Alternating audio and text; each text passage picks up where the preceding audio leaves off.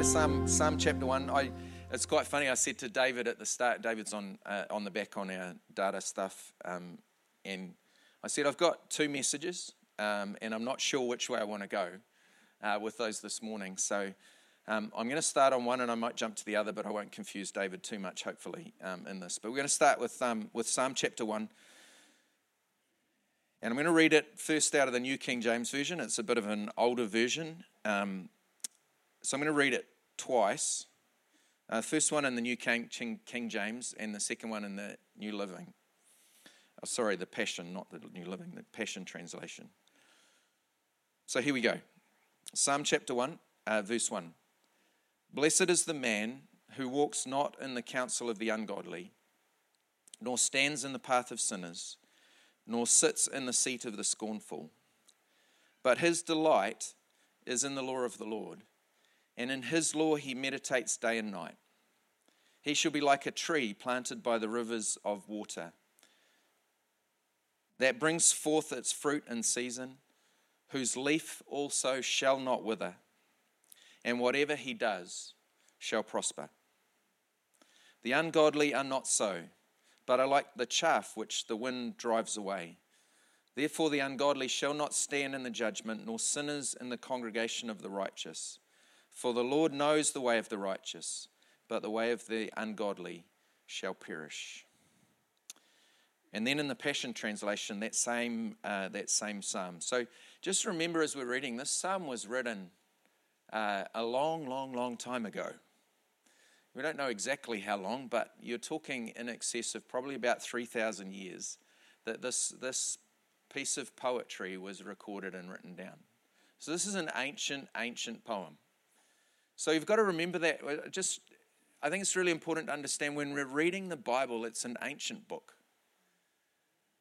So we can't use, uh, we've got to be conscious of our modern filters as we read it, because we live in a, in a time and an age that is completely foreign to what it was like 3,000 years ago. And so when someone writes this, they're writing it with their viewpoint and their, their worldview and their understanding of God in that particular time frame. And so that's the joy of us with our, some of the translations we have now is, is always remember that English is always a poor translation of the original language because there's more there's beauty and depth in original languages that you can't capture in a translation. And which is why it's helpful to be able to look and refer to a number of different translations because you get a bigger, broader picture and a more beautiful picture, I think, of what uh, the poet is trying to capture in this. And so I want to pull this one, which is the, the Passion Translation. Now, some people have problems with this. I, I, I don't have a problem with it because I think this, as I've just said, the original language has depth to it that different people pick out different things about it. And so I want to read this because this is one of the most modern translations that we have available to us today. And so it takes what's an ancient idea and brings it into some language maybe that we can relate a little bit more closely with. So here we are um, in uh, Psalm 1, Verse 1 What delight comes to the one who follows God's ways? He won't walk in step with the wicked, nor share the sinner's way, nor be found sitting in the scorner's seat. His passion is to remain to, true to the word of I am, meditating day, on, day and night on the true revelation of light. He will be standing firm like a flourishing tree planted by God's design deeply rooted by the brooks of bliss, bearing fruit in every season of life. He is never dry, never fainting, ever blessed, ever prosperous. But how different are the wicked? They are like chaff blown away by the wind.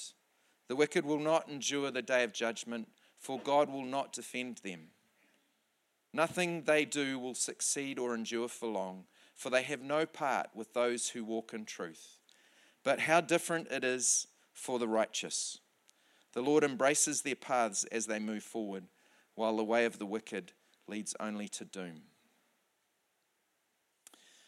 My um, the heading of that particular verse in uh, in the Passion Translation is the tree of life, and I just want to I want to land on this this morning because I fully I fully believe that anyone who is a follower of Jesus, the destiny for you is to be a tree of life.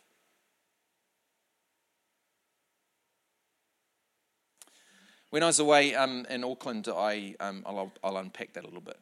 One of the things that I really felt God say to me, um, and then it was uh, prophetically confirmed by, um, by someone with a prophetic gift later, one of the things I felt God was saying to me was, I want you to go back to the beginning. And for me, it was about my journey and my beginning, being here in Kapiti. You know, one of the things, um, when I first, uh, when Philip and I first felt like God was calling us to come here, it was way back in uh, early 2000. So it's a long time ago. For some of you that are sitting in this room, you weren't even born. Um, others of you remember back and think, sheesh, that's a long time ago. It is a long time ago and and we were we came here and we had a real sense that um, that God had called us to this place. And one of the things that came out of that was um, was my senior pastor in Auckland at the time said to me, Lawrence, before you go, you need to spend some time with God and get a real sense of what He has called you to do in that place. So get a vision, get a dream, get something from God that you can hold on to.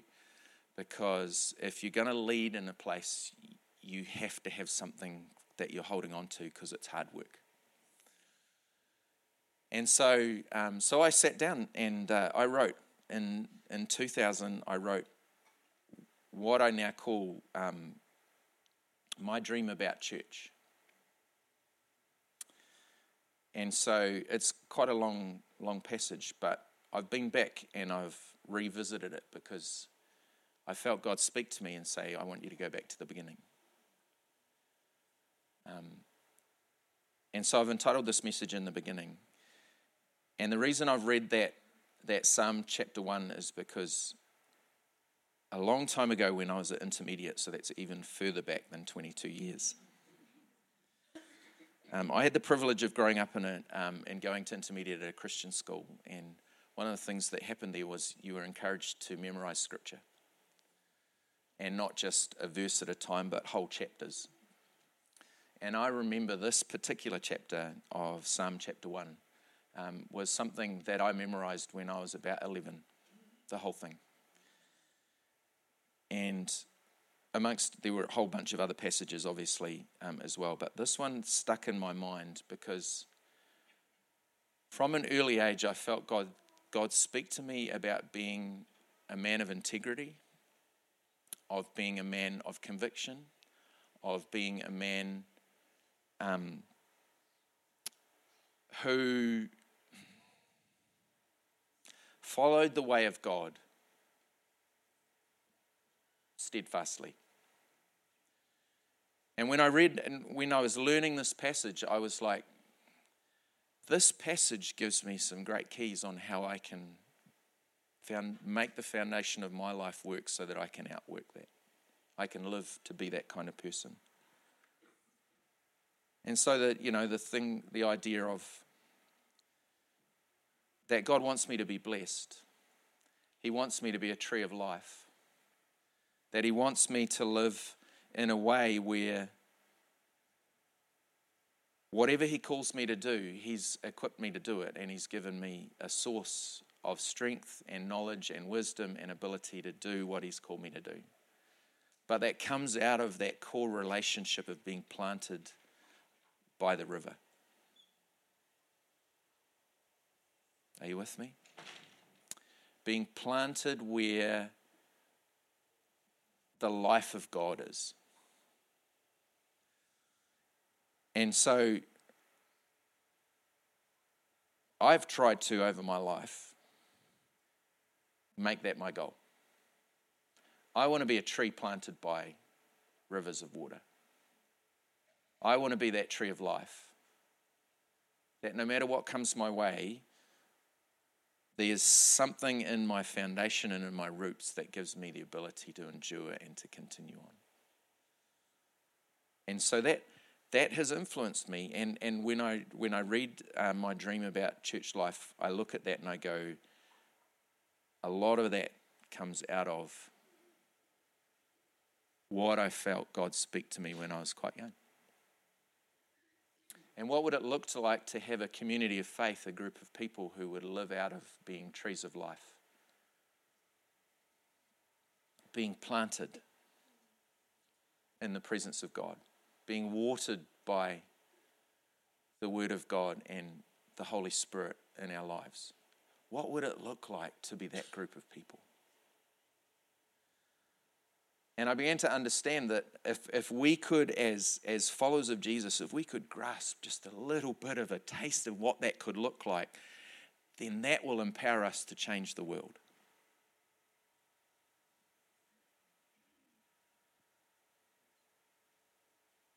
See, I don't, I don't think you and I are here. I'm absolutely convinced. I don't think that you and I are here by mistake. We're, here, we're here by divine design. And you're not here just to make up numbers on planet Earth. You're here to represent the kingdom of God. You're ambassadors. And so I want to, um, I'm going to, this is a really, this is quite a long passage, but I want to read it. Um, it's not a passage, it's my stuff I wrote 22 years ago and it'll be on the screen. So um, David's got it, and there's a whole bunch of stuff in it, so I don't expect you to remember it. But what I want you to do is I'd like you to just, and I'm going to pray before I read it, but I'd just like you to sit where you are and, and let it wash over you. There's a lot of words. But I want you to get past the words and let Holy Spirit speak to you. Because what I, I, I guess I feel today is I want, to ins- I want Holy Spirit to inspire you with the possibilities.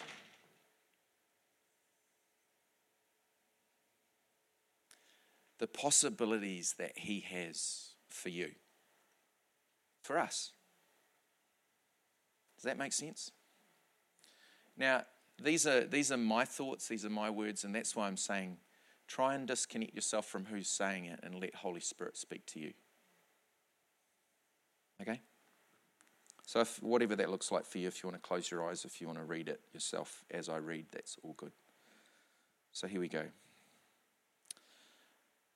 I see a church full of people of all ages and cultures. A bunch of people who are full of life, love, and liberty. They know what it means to live an abundant life. They know how to have, have healthy relationships with each other. They know what it means to serve Christ and each other, and they willingly sacrifice to do it. I see a church whose zeal for God and his plans far outweigh any fear, anxiety, circumstance, or tradition that may come against them. They know the will of God and they endeavor to live by it and it alone. They respect their leaders and desire to see them succeeding in leading the church. They regularly see their friends and neighbours getting saved and are passionate about their mission. They give extravagantly, live adventurously,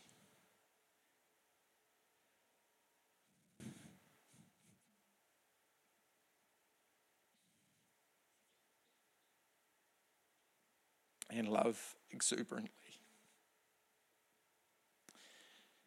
They know the joy of life and are quick to celebrate it and praise Jesus for it. They are not critical or judgmental.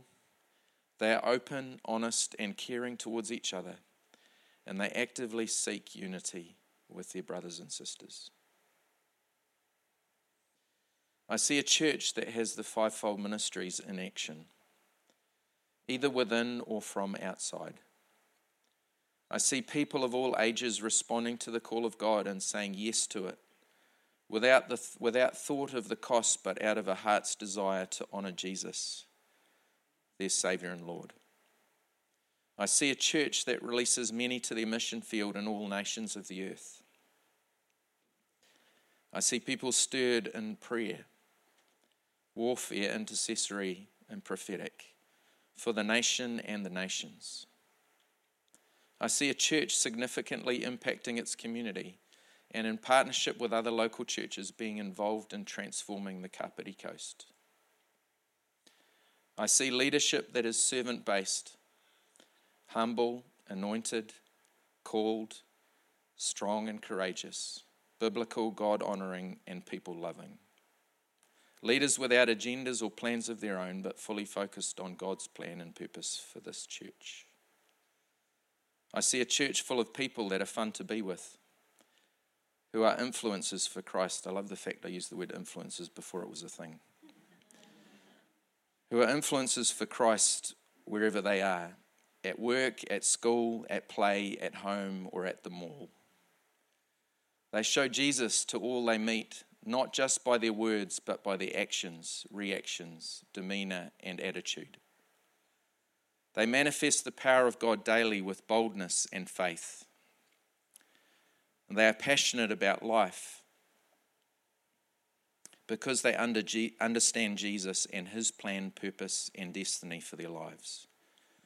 They minister Jesus' healing to people who are hurting physically, emotionally, and spiritually. And they model a godly lifestyle to all that are observing. When they stumble or fall, they are real and honest about it. They acknowledge their weakness and sin before God and others and receive healing as a result. I see a church of order where the Spirit is free to move in power and anointing, but where leadership is overseeing and providing security and safety for people to receive what they need from God. I see a church that is apostolic in function and action. It makes a difference and is known in the wider community as a great place to be, and its people are great to know. I see a church that is hungry for God that want to know Him, like Adam and Eve in the Garden of Eden. Walk and talk with Him, be empowered, impacted, and transformed by His presence, and be surrounded by His glory. They are desperate for it. And they worship Him with all they have. Their desire is to have Him, meet with Him, and for, him to, for them to see Him in all His glory. They want to be a vessel set apart and prepared to contain the power and presence of mighty God.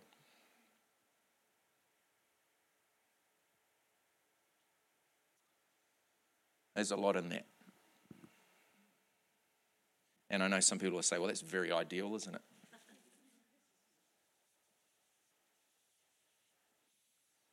I know a Jesus who makes the impossible possible. And I think he has a bigger dream for us than sometimes we, we even think about ourselves.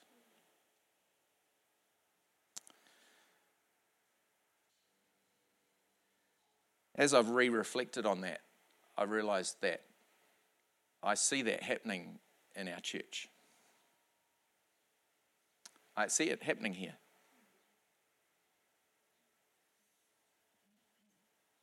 And that inspires me because I know I can't do that. I'm not, I'm not intelligent enough or good enough to do that. That's a God thing.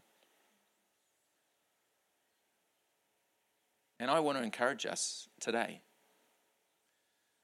Because you read that and you think, uh, you know, I can read that now and it's as applicable now as it was 22 years ago.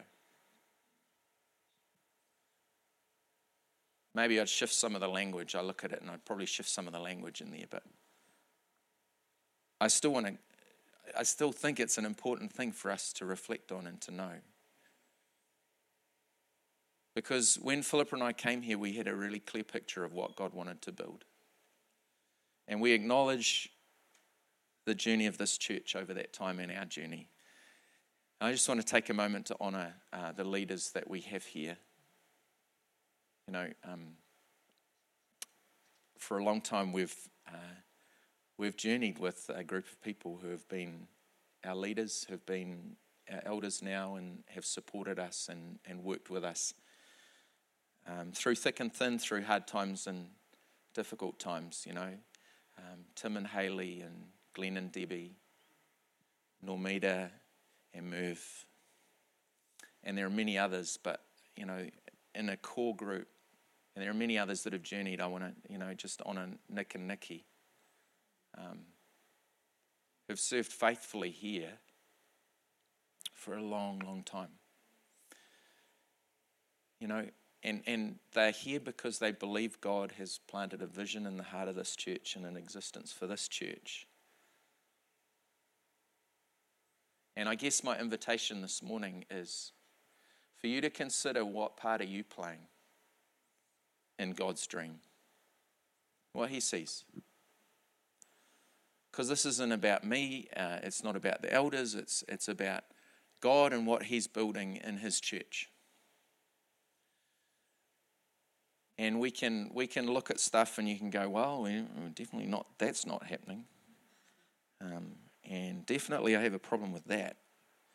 Um, and we can easily pinpoint the things that maybe we're falling short in. But how about we look and go, man, it's amazing what God is doing. And maybe if that particular thing irritates me so much, maybe He's highlighting me as being the answer to that problem. To being able to look and go, if I'm to be a man, a woman, a young person who's planted by rivers of living water, where my source isn't from church, but my source is from the water and the ground in which I'm planted, from the God who's in us and, and who lives with us, then I actually can begin to believe Him for the impossible we can see things shift. We can see the miraculous take place. We can see our dreams and our, our, the ideas and the things that excite us become a reality because we're planted.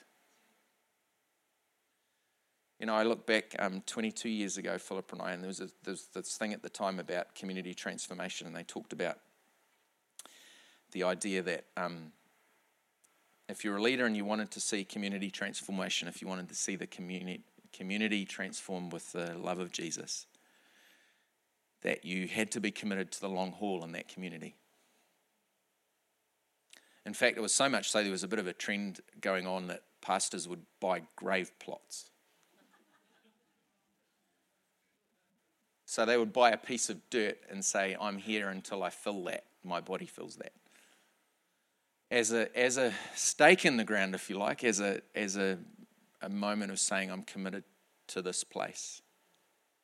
And I know for Philip and I, we felt that when we came here. Um, we felt that God said to us, I want you to commit your life to this place.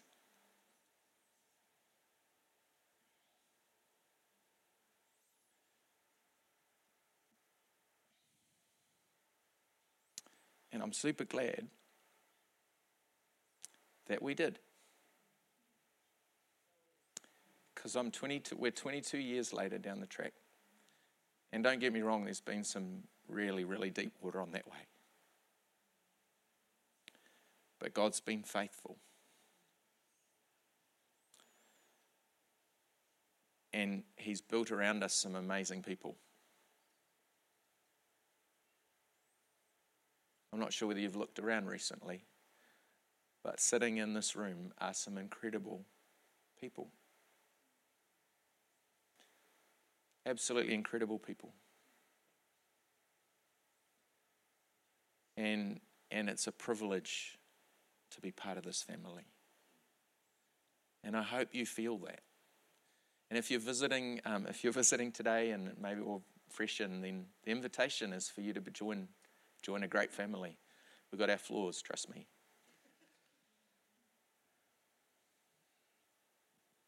But we're set and we're planted in a river, on the banks near a river. That is God.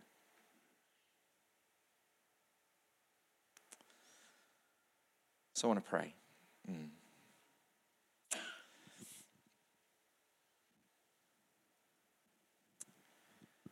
Thank you, God, for uh, your presence with us this morning. I thank you that you don't change. You're the same yesterday, today, and forever. That you want us to be living the best life. You want us to be experiencing, no matter what's going on around us, to experience the peace that comes from following Jesus, from knowing that you're with us. And so, God, I ask for your continued hand on everyone uh, in this space, those that are online watching. God, I thank you that Holy Spirit you're speaking into each of our hearts this morning. And God, I pray that we would be open to what you're saying, that we would allow your word, the word of I am, to sit deeply and to take root in our hearts so that we can be flourishing as a tree planted. Thank you, Jesus. Amen.